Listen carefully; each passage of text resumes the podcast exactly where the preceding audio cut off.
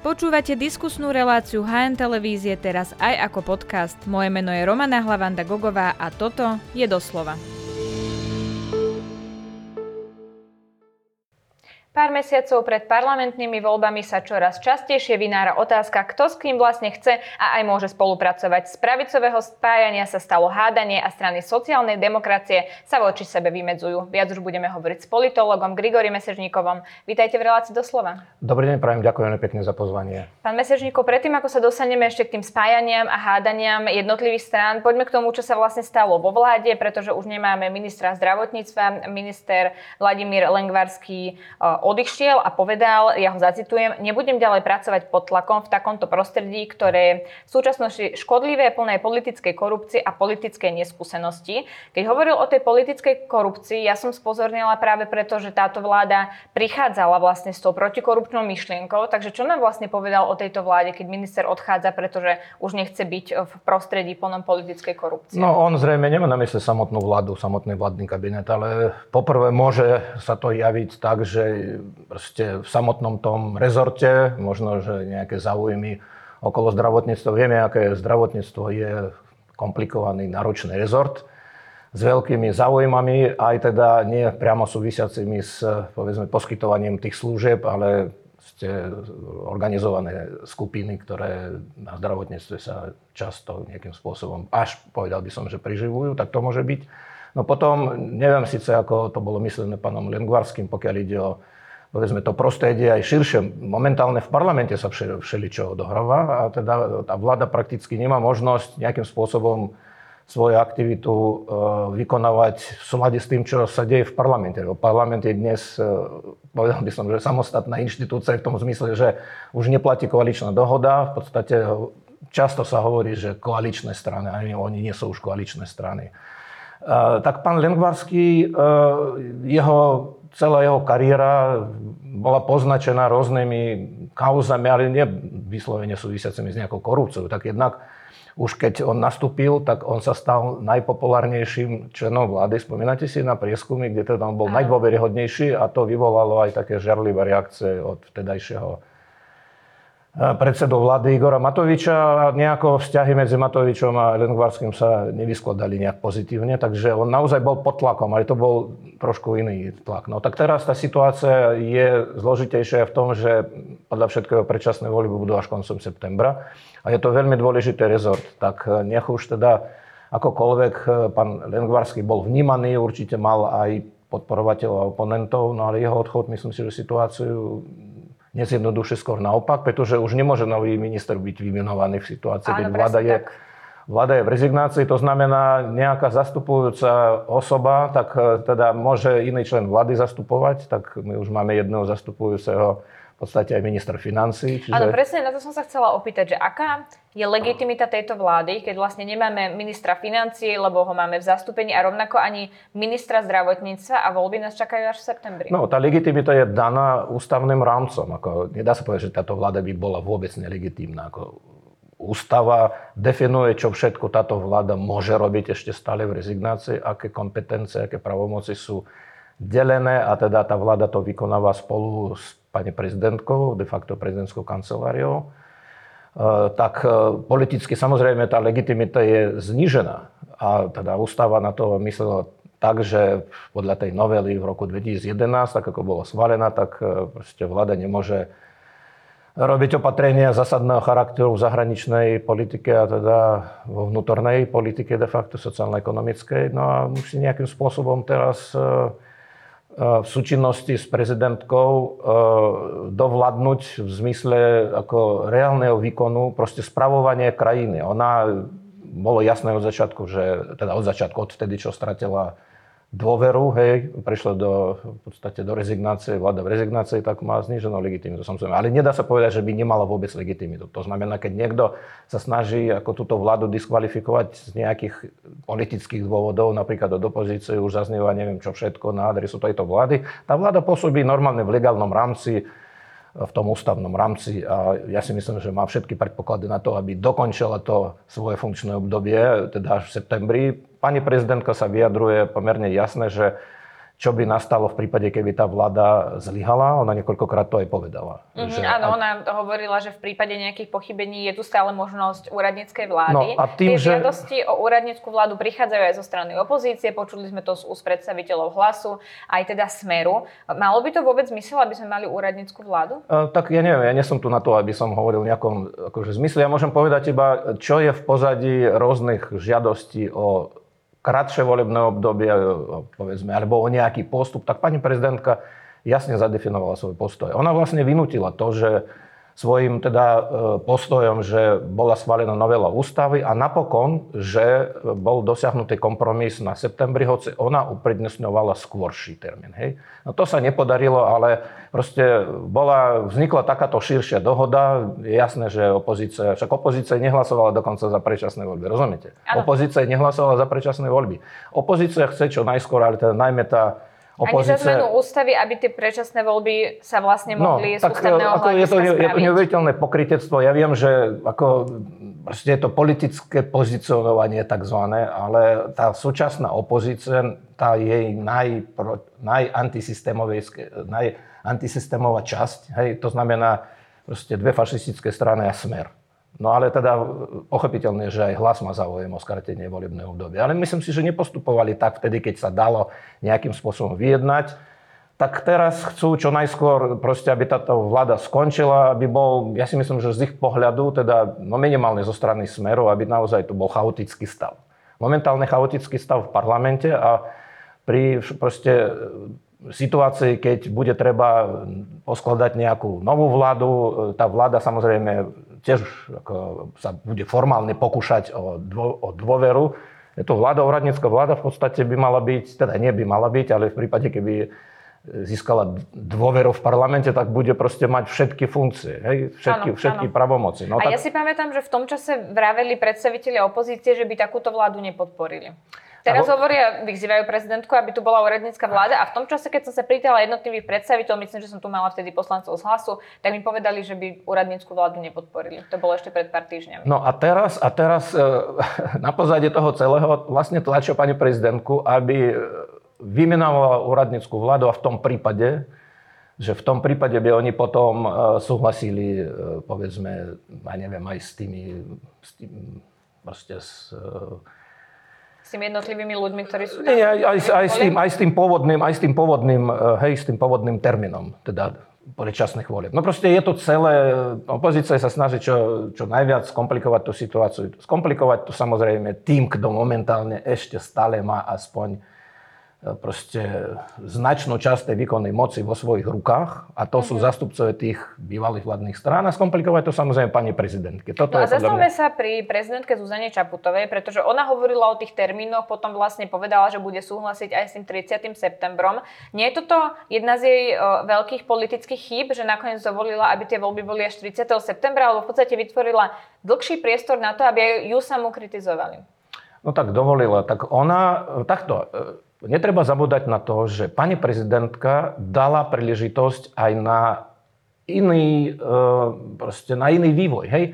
Hovorilo sa vtedy o predčasných voľbách, ale pani prezidentka napríklad nevylúčila, že v prípade, keby sa našla dohoda na väčšinovej vláde, mimochodom Eduard Heger sa o to aj pokúšal, hej? tak dala príležitosť aj, aj na to, aby možno, že tie pomery sa nejakým spôsobom zmenili alebo sa vyskladali tak, že by mohla byť povedzme aj tá ďalšia ďalšia vláda, ktorá by mala e, reálnu podporu v parlamente, ale e, ten vývoj smeroval trošku iným smerom.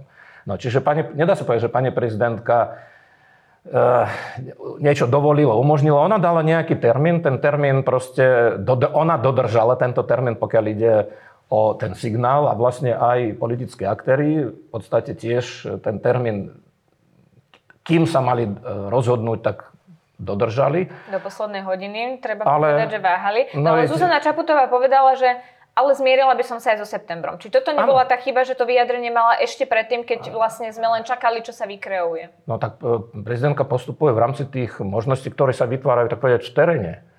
Tak e, čo by mohla urobiť prezidentka v prípade, keby sa e, proste, keby nechcela vôbec pripustiť, hej, že tá dohoda, ktorá už bola ja neviem, viac menej dosiahnutá a že s tým nesúhlasila. Viete, ako to sú proste... No, tá dohoda sa vykreovala až po tom, čo mala Zuzana Čaputová to no, stanovisko. Tak ja by som to, viete, ako, toto je tak, že proste je viac aktérov, ten vývoj je pod vplyvom viacerých faktorov rôznych a rôznych rozhodnutí. No tu by som hneď pripomenul, že ako dopadla tá rezignácia, nerezignácia minister financí. Hej, tak, tak proste v takomto prostredí dosiahnuť nejaký kompromis, aj možno nie podľa teda pôvodnej predstavy. Ja tiež osobne si myslím, že skôrší e, termín voleb by mohol byť pre krajinu prospešný. Ale zase treba brať do úvahy, že sú tu aj nejaké iné záujmy, s ktorými my nemusíme súhlasiť. Sú to stranecké záujmy, ale rovnako sú stranecké záujmy na strane opozície, ako na strane povedzme, e,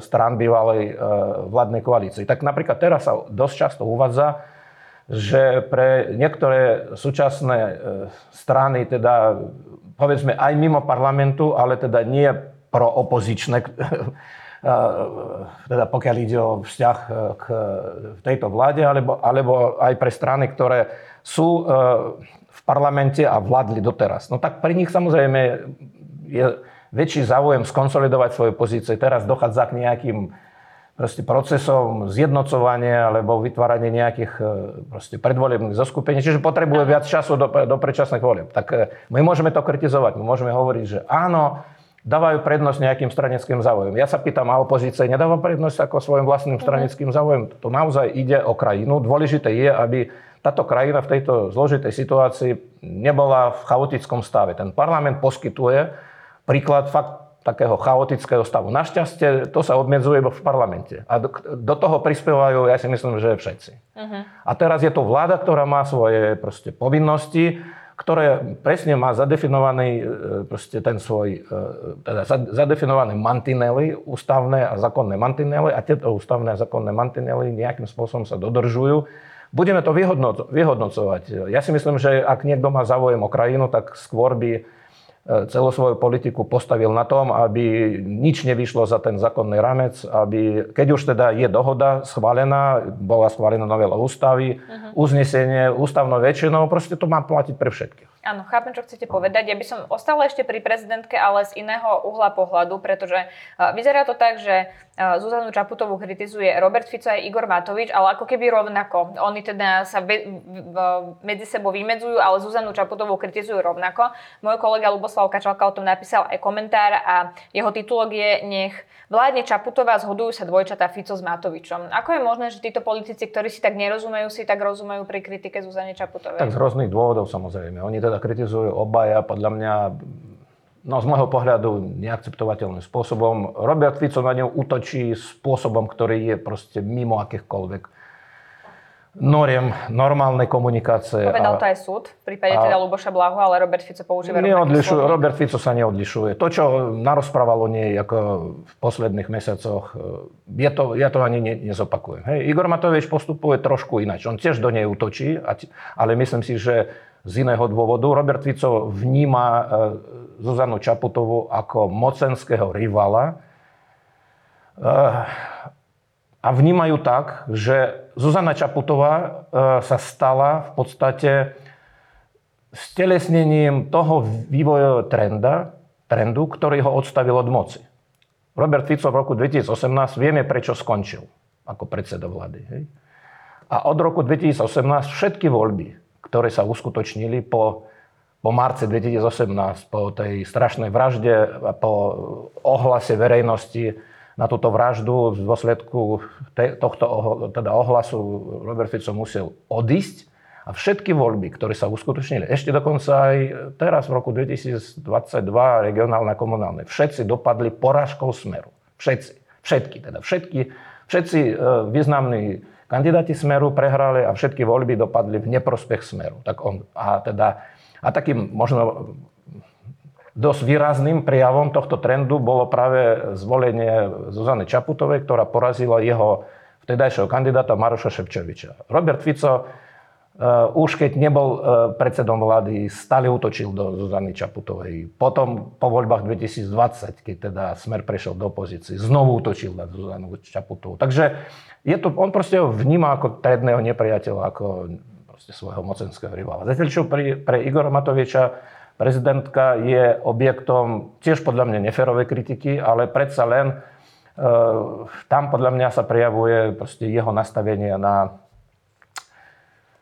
kritiku toho, koho on z nejakých dôvodov nepovažuje za svojho spojenca. Myslím si, že do toho zasahuje možno, že aj závisť, žiarlivosť, proste všeličo, pretože Igor Matovič samozrejme nie je mocenským rivalom a myslím si, že aj nevníma Zuzanu Čaputovú. On mal počas svojho výkonu premiérskej funkcie názory e, odlišné teda, a postupy na niektoré konkrétne otázky, však vieme, ako to bolo v tej pandémii, vieme, ako to bolo pri tom test- testovaní a tak ano. ďalej, tak tam proste medzi nimi sa ten vzťah pokazil a myslím si, že viac než politicky toto je definované tak nejak personálne. Ale to, že teda nie je taký agresívny v porovnaní s Robertom Ficom, samozrejme ho neospravedlňuje, že, tak, že sa tak správa. A myslím si ešte, že e, to sa netýka samozrejme vzťahu iba k e, Zane Čaputovej z jeho strany, ale aj k iným aj partnerom. Ale myslím si, že pre istú časť voličov, ktorý aj dnes, teda aj, aj prieskum nedávne, nedávno publikovaný ukázal, že pri spontánnom uvedení prezidentských kandidátov Zuzana Čaputová proste všetkých prevalcovala. Hej? tak medzi, medzi týmito ľuďmi si myslí, medzi týmito ľuďmi a prípadne medzi potenciálnymi voličmi v ďalšej voľbe, ak sa, ak sa zúčastní, tak je veľa takých, ktorí volili Igora Matoviča a povedal by som, že ocenili alebo neocenili to, akým spôsobom sa on správal prezidentky a čas svojej podpory on stratil podľa mňa aj, aj kvôli tomu. Uh-huh. Pán Mesežníkov, posuňme sa trošku v tej téme ďalej a poďme k premiérovi Eduardovi Hegerovi, pretože ten podľa všetkého odchádza z hnutia, za ktoré je nominovaný do tejto funkcie. Ako sa pozeráte na to, že premiér by nebol súčasťou hnutia, e, s ktorým vlastne prišiel do vlády, do parlamentu a aj do premiérskej no, funkcie. Iba, iba znovu podotknem, že my už nemáme vládnu koalíciu a my nemáme vládne strany. Áno, on už nebude zastupovať, keď vystúpi z tejto strany, nebude zastupovať tú stranu vo vláde, ale poprvé nie je prvý taký, hej, Jan Budaj napríklad, ten odišiel spolu s občansko-demokratickou platformou, ak sa nemýlim. Áno, ale myslím, že ešte stále súčasťou predsedníctva, alebo predsedníctvo Olano ešte neprebehlo. To je možné, no proste je to, ja by som povedal formálne... takto, že ja si myslím, že nie úplne samozrejme sa to vynulovalo. Jasne, že tu nejaké politické väzby sú, ale proste realita je taká, že Eduard Heger, aspoň podľa toho, čo vieme, Eduard Heger eh, chce pokračovať vo svojej politickej kariére mimo Olano. Čiže on uvažuje o tom, že by účinkoval v tých voľbách. Ďalej my ešte stále nevieme, na kandidátke akej strany, koalície, nejakého zoskupenia. Áno, aj na ale, to sa budem pýtať. Ale vieme, vieme, že nechce to proste robiť voľano. Áno, áno, lebo šéf poslaneckého klubu Michal Šipoš cez víkend povedal, že v tom nevidí problém a tvrdí, že by teda e, Eduarda Hegera nenapádali a že by mal byť ďalej premiérom, aj keby teda nebol súčasťou hnutia, ale bolo by to skutočne tak, že nebol by predsa len pán Heger dobrým terčom tohto hnutia potom? No tak e, keď to povie predseda poslaneckého klubu a myslím si, že je to celkom rozumný, pragmatický postoj, no tak povedzte, že čo by mohlo získať povedzme to hnutie Oľano, ktoré dnes už sa pohybuje na hranici voliteľnosti. Trošku viac, samozrejme má 6-7%, ale čo by, ako, čo by získalo toto hnutie, keby útočilo na svojho bývalého teda člena v premiérskej pozícii. Rozumiete? To je proste automatický rozchod. Nechápem, čo myslíte, ale napriek tomu Igor Matovič je častým kritikom aj svojich nominantov. A čo tým získava? No bude, tak bude kriti- takto, rozhod- ako sa rozhodne, tak bude postupovať. Ešte celkom nedávno hovor- hovoril, hovoril o tom, že Eduard Heger je v podstate jeho stále priateľ a že oni dokonca aj tak sa nejak rozchádzajú, aby potom nebolo to jasné, čo, čo mal na mysli, že sa nejak tak znovu zídu, alebo stretnú sa, alebo budú navzájom sa podporovať. Ja si myslím, že to nie je celkom možné, pretože ak Eduard Heger bude reprezentovať nejaký samostatný subjekt a ten subjekt sa zúčastní na voľbách, tak potom rozhodnutie o tej spolupráci proste budú príjmať viacerí ľudia aj, aj v tomto, povedzme, novom subjekte. No proste nemusí to výjsť tak, lebo to je také podozrenie, oni sa rozdelili, aby potom sa zišli a proste, aby, aby znovu pokračovali v tom, čo teda začali v marci 2020 nejako. No, najmä hovoria to kritici. Áno, otázka je, aké by to bolo uveriteľné zo strany Eduarda Hegera. Odchádzam, ale nechcem sa vymedziť voči Igorovi Matovičovi. Asi to od neho budú chcieť aj jeho politicky nejakí súputníci, ale aj voliči. No, tak čo to znamená vymedziť sa? Však víť, koľko takých apelov na zastupcov rôznych väčšinou teda stredopravých strán, ktorý, e, ktoré teda tieto strany spolupracujú, aby sa navzájom proste nekritizovali, neutočili. Veď pred predchádzajúcimi voľbami dokonca e, sa tu hovorilo o nejakom pakte predvolebnom, podpise nejakej dohody, no nedošlo k tomu, že strany sa nebudú navzájom vymedzovať tak, aby teda na seba utočili a tak ďalej. Tak budú utočiť, nebudú utočiť, uvidíme. Ale e, tak uveriteľné. No tak rozumiete, my tu máme proste strany, ktoré na seba tak neutočia, ako napríklad sociálna demokracia je seba deklarovaná, strana Smer, a proste republika. Hej, teraz e, organizujú v rámci aktívneho opatrenia ruskej tajnej služby, podľa mňa, hej, nazdávam sa, že to je normálne vplyvová operácia, všetky tie mierové pochody. Hej, mierové pochody, na ktorých teda mier sa presadzuje zvolávaním slávy Putinovej Ruskej federácie a ruskej agresie. Tak ja si myslím, tak ja si myslím, že to, ja si myslím, že to, myslím si, že je to vplyvová operácia, je to tzv. aktívne opatrenie podľa manuálu ruských bývalých sovietských tajných služieb a oni sa tam stretávajú, rozumiete? Smer a republika tak oni sa nevieme, a pritom je to fašistická strana, je to fašistická strana, rozumiete, to, je to radikálna nacionalistická strana, strana Smer, ktorá o sebe tvrdí, že je sociálna demokracia. A neutočia na seba. A rozumiete, tak... E, Chápem, proste... čo chcete povedať, ale zastavím vás, lebo ešte o smere sa budeme rozprávať a o týchto stranách, tak aby sme neskakali z témy na tému. Poďme ešte k tomu Eduardovi Hegerovi, uh, lebo tak sme to spomenuli, že vlastne dlho rokujú o tom, aká bude jeho politická budúcnosť. Rozumiete tomu, prečo týždne už vieme, že na 80% odchádza z Olano a vlastne týždne nevieme kam? No pretože ešte zrejme e, ten projekt, o ktorom sa hovorí, že sa zrealizuje, ešte nemá, nemá jasnejšie kontory. Ja si myslím, že on zrejme chce byť súčasťou proste nejakého takého širšieho, teda v rámci možnosti, no širšieho, určite to nebude spojenectvo troch strán, ktoré majú, ja neviem, nad 5% proste volebné preferencie, to by bol naozaj z dnešného pohľadu dosť taký akože široký projekt, ale menších strán, ktoré proste v nejakej organizačnej podobe, či to bude volebná koalícia, ja si myslím skôr, že to bude nejaká spoločná kandidačná listina. A kým proste to nevznikne, tak on, on nemôže jas, jasnejšie sa vyjadriť, že v akej podobe bude kandidovať. Ja si myslím, že to je otázka niekoľkých týždňov. Uh-huh. Teraz vieme, že komunikoval s Miroslavom Kolárom zo strany Spolu, ktorá je už premenovaná na Modrú koalíciu. Oni to priznali, myslím, že bola zverejnená aj fotografia, ako sa stretávajú pred týmto rokovaním.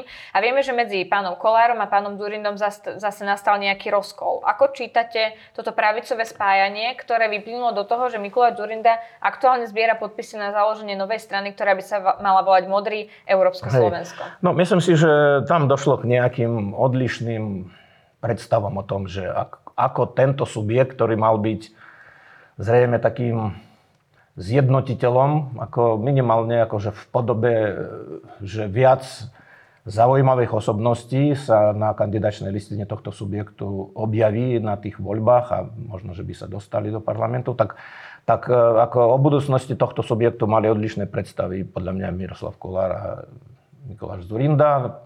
Nedohodli sa. E, Mikuláš Zurinda, tak ako teda sme sa dozvedeli, že pokračuje proste v svojich snahách nejakým spôsobom prispieť.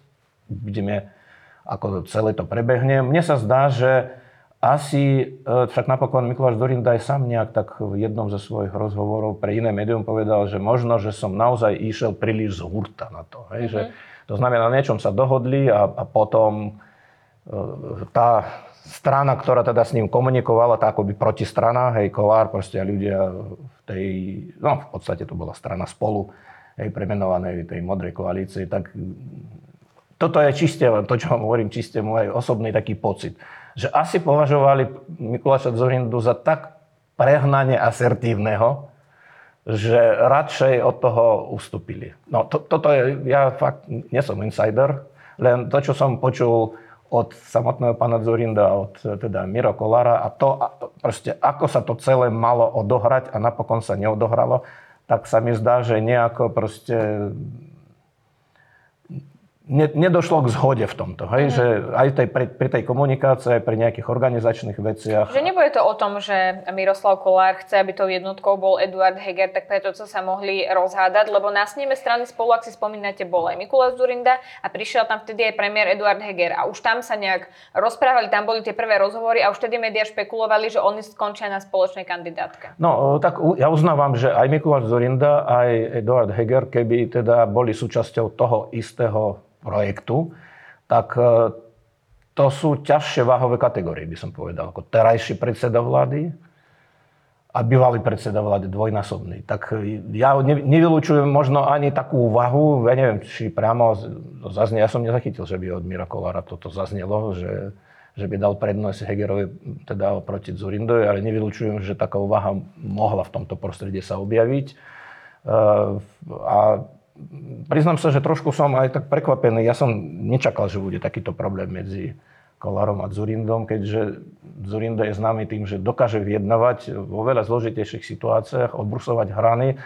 Uh, on má samozrejme schopnosti ako manévru a niekedy proste dokáže niekde pridať, ale tu asi pridal príliš veľa a tak nedopadlo to dobre. Uh-huh. Budeme mať nakoniec stranu Modrá koalícia a stranu Modrý Európske Slovensko? No, e, predpokladám, že znovu sa nemýlim, ale e, bola zverejná informácia, že Modrá koalícia sa premenuje späť. Alebo sa, teda neviem, či znovu bude mať názov spolu, alebo sa premenuje nejak inač. E, takže navyše Mikulár Zorinda môže mať pocit, že to, že sa to premenovalo na Modrú koalíciu, to je jeho nejaký taký do toho vstup. Uh-huh. A potom v tej predvolebnej diskusii to môže zaznievať, že no vidíte, tak ešte, ja som vám vymyslel ešte aj názov a teda Áno, bolo by to veľmi jednoduché. My sme veľa hovorili o spájaní pravicových strán, lebo sa to samo komunikovalo z tejto e, strany politického spektra, ale skôr vidíme rozhádanie. Môžeme to takto povedať, že tá pravica sa skôr rozhádala, nie spojila? Zatiaľ, okrem teda tohto, e, tohto prípadu, hej, to je, ja neviem, či to je vyslovene hádka, tak proste nezhoda. Hej, že toto je nezhoda, nepríjemná. Určite nič, e, čo by signalizovalo nejaké konflikty, nepomáha tým voličom, e, to vní, a teda samotným stranám a tým voličom naozaj vnímať tieto projekty ako udržateľné a teda aj hodné podpory. Takže e, myslím si, že ste aj pre Mikuláša Zorindu, aj pre Mira Kolára, možno, že dokonca pre neho to je aj vo väčšej miere, keďže on je teraz aktér nejakého spájania sa, tak to bolo veľmi nepríjemné. A teda povedal by som, že také aj riskantné. Ale to, že by v tejto časti spektra, na tej stredopravej, teda v tom stredopravom priestore, že by bola väčšia miera nejakých hadok, to by som nepovedal. Skôr, uh-huh. skôr naopak, oni sa teraz snažia nejak podchytiť e, všetkých tých, ktorí by mohli priniesť nejaké, nejakú podporu a prípadne možno aj nejaké programové riešenie. Však tieto e, menšie strany majú svojich zastupcov, v prípade niektorých e, sú to kvalitní odborníci napríklad tuším, že ODS, občan, občanské demokrati Slovenska, generál Macko, ten teraz vystupuje s veľmi dobrou expertízou, pokiaľ ide o zahraničnú obrannú politiku. Teraz Robert Mistrik naznačil, že on tiež naznačil, by mohol byť... Že je e, súčasťou nejakej diskusie. Áno, je to tiež odborník, je to človek, ktorý vie, ako funguje proste slovenské školstvo, zdravotníctvo, slovenská veda, a tak ďalej. Sú tam ďalší, teraz vymenávam tých, ktorí mi teda ako prvý napadnú, tak skôr ja teraz tam vidím snahu nejak to dať dokopy. Uh-huh. Nejak to dať dokopy. Ja, tak ako som povedal, v najbližších týždňoch predpokladám, že proste vznikne nejaká iniciatíva. Uh, už teda aj s tými ľuďmi, o ktorých som sa tu zmienil, zrejme aj ďalšie sa do toho nejakým spôsobom uh, zaangažujú. Takže Takže si o, o hádkach by som, áno, čak toto, ako keby, keby konflikty boli také ťažké a rozpory také neprekonateľné, ja si myslím, že do toho by nikto z nich nešiel neprekonateľné rozdiely, to sa píše pri rozvode, mi pritom napadlo. Poďme ale k tej sociálnej demokracii, alebo teda k stranám, ktoré si píšu za tou pomlčkou SD, a to je teda strana Hlas a strana Smer, pretože Peter, Peter Pellegrini nedávno povedal, že pri Smere nehovorí nie, ale že si nevie predstaviť byť vo vláde s jej predsedom Robertom Ficom. A Robert Fico na tom v hospodárskych novinách povedal, ak on hovorí, že nejde s Ficom, nejde so Smerom, my to však vieme, jemu píšti duša, pokiaľ ide o spoluprácu s PS a SAS. Tieto strany sa medzi sebou vymedzujú, alebo čo znamená tak, tieto odkazy? Jasne, že sa vymedzujú, jasne, že sa vymedzujú. No, to, keď Peter Pellegrini povie, že on si nevie predstaviť sedieť ako vo vlade s Robertom Ficom, ale smer je pre neho akceptovateľný, tak všetky snahy nejak sa voči smeru vymedziť aj tak, teda, že nastáva nejaká nová etapa proste politickej kariéry aj jeho, aj, aj tých ľudí, ktorí ho sprevádzajú. Myslím si, že je to potom veľmi nedôveryhodné. Ale chcem to povedať ešte... Že povedal vec. to tak, že Vlk City ovca celá? No, ja mám na mysli to, že tu strana Smer do roku 2020 bola jednotným subjektom. A neboli tam nejaké problémy medzi Petrom Pellegrinim a Robertom Ficom, ba naopak. Peter Pellegrini bol delegovaný e, do tejto vlády, teda do predchádzajúcej vlády ako nominant Smeru Robertom Ficom.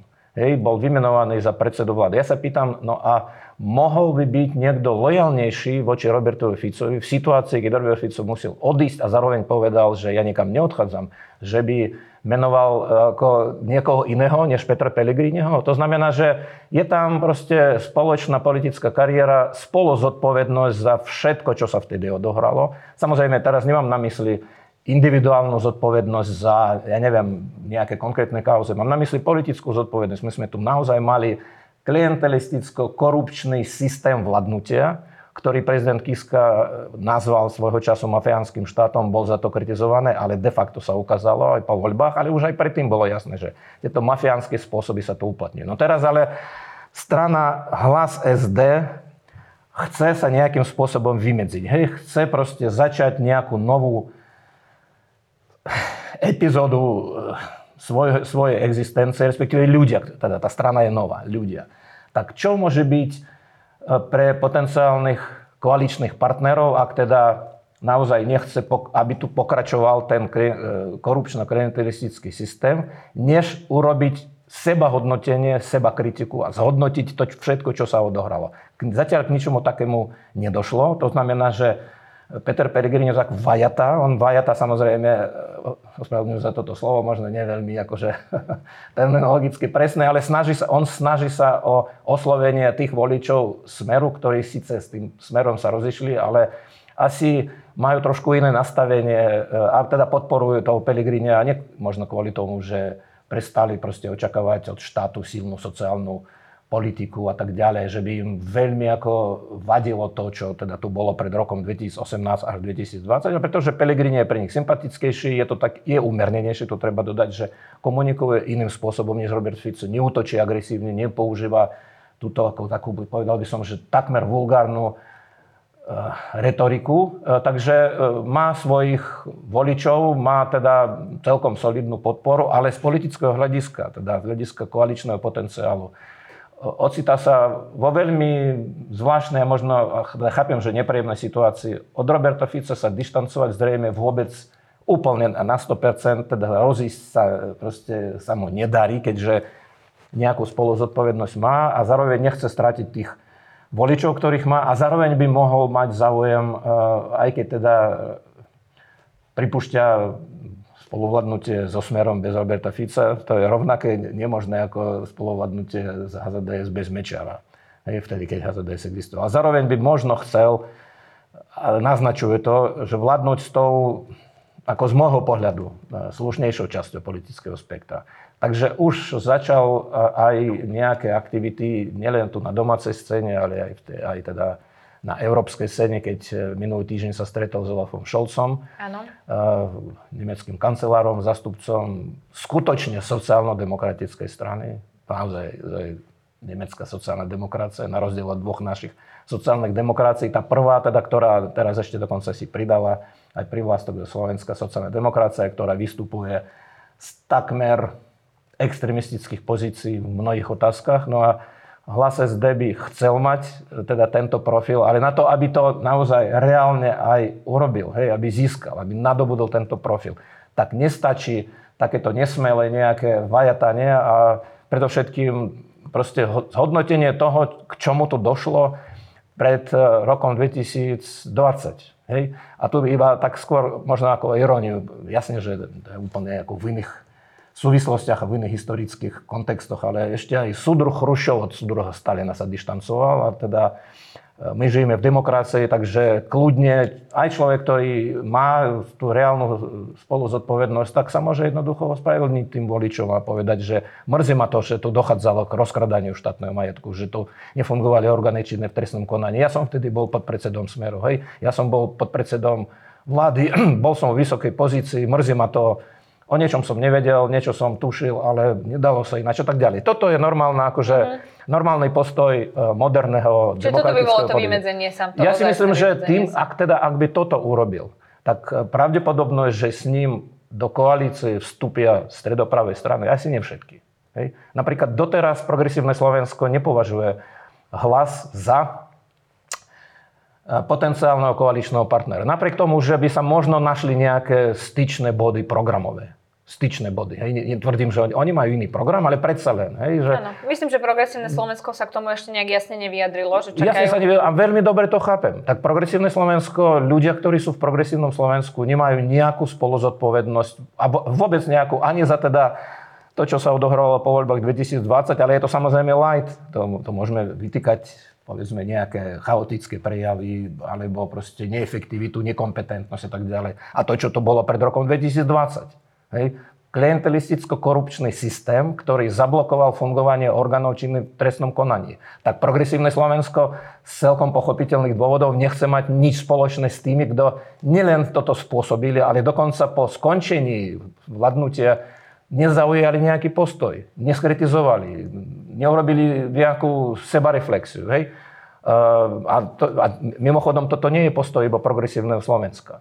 Aj teda aj ďalšie strany k tomu takto pristupu. Aj keby Peter Pellegrini toto urobil, tak myslím si, že pravdepodobnosť, že bude vládnuť v lepšej zostave, menej problematickej než tým smerom, tak ja si myslím, že tá pravdepodobnosť by sa zvýšila. Uh-huh, tak uvidíme, ako to dopadne, či padnú nejaké jasnejšie stanoviska, kto vlastne s kým chce spolupracovať. Ďakujem veľmi pekne, že ste si na nás našli čas. To bol politolog Grigory Mesežníkov. Ďakujem pekne, majte sa dobre, bolo mi potešením.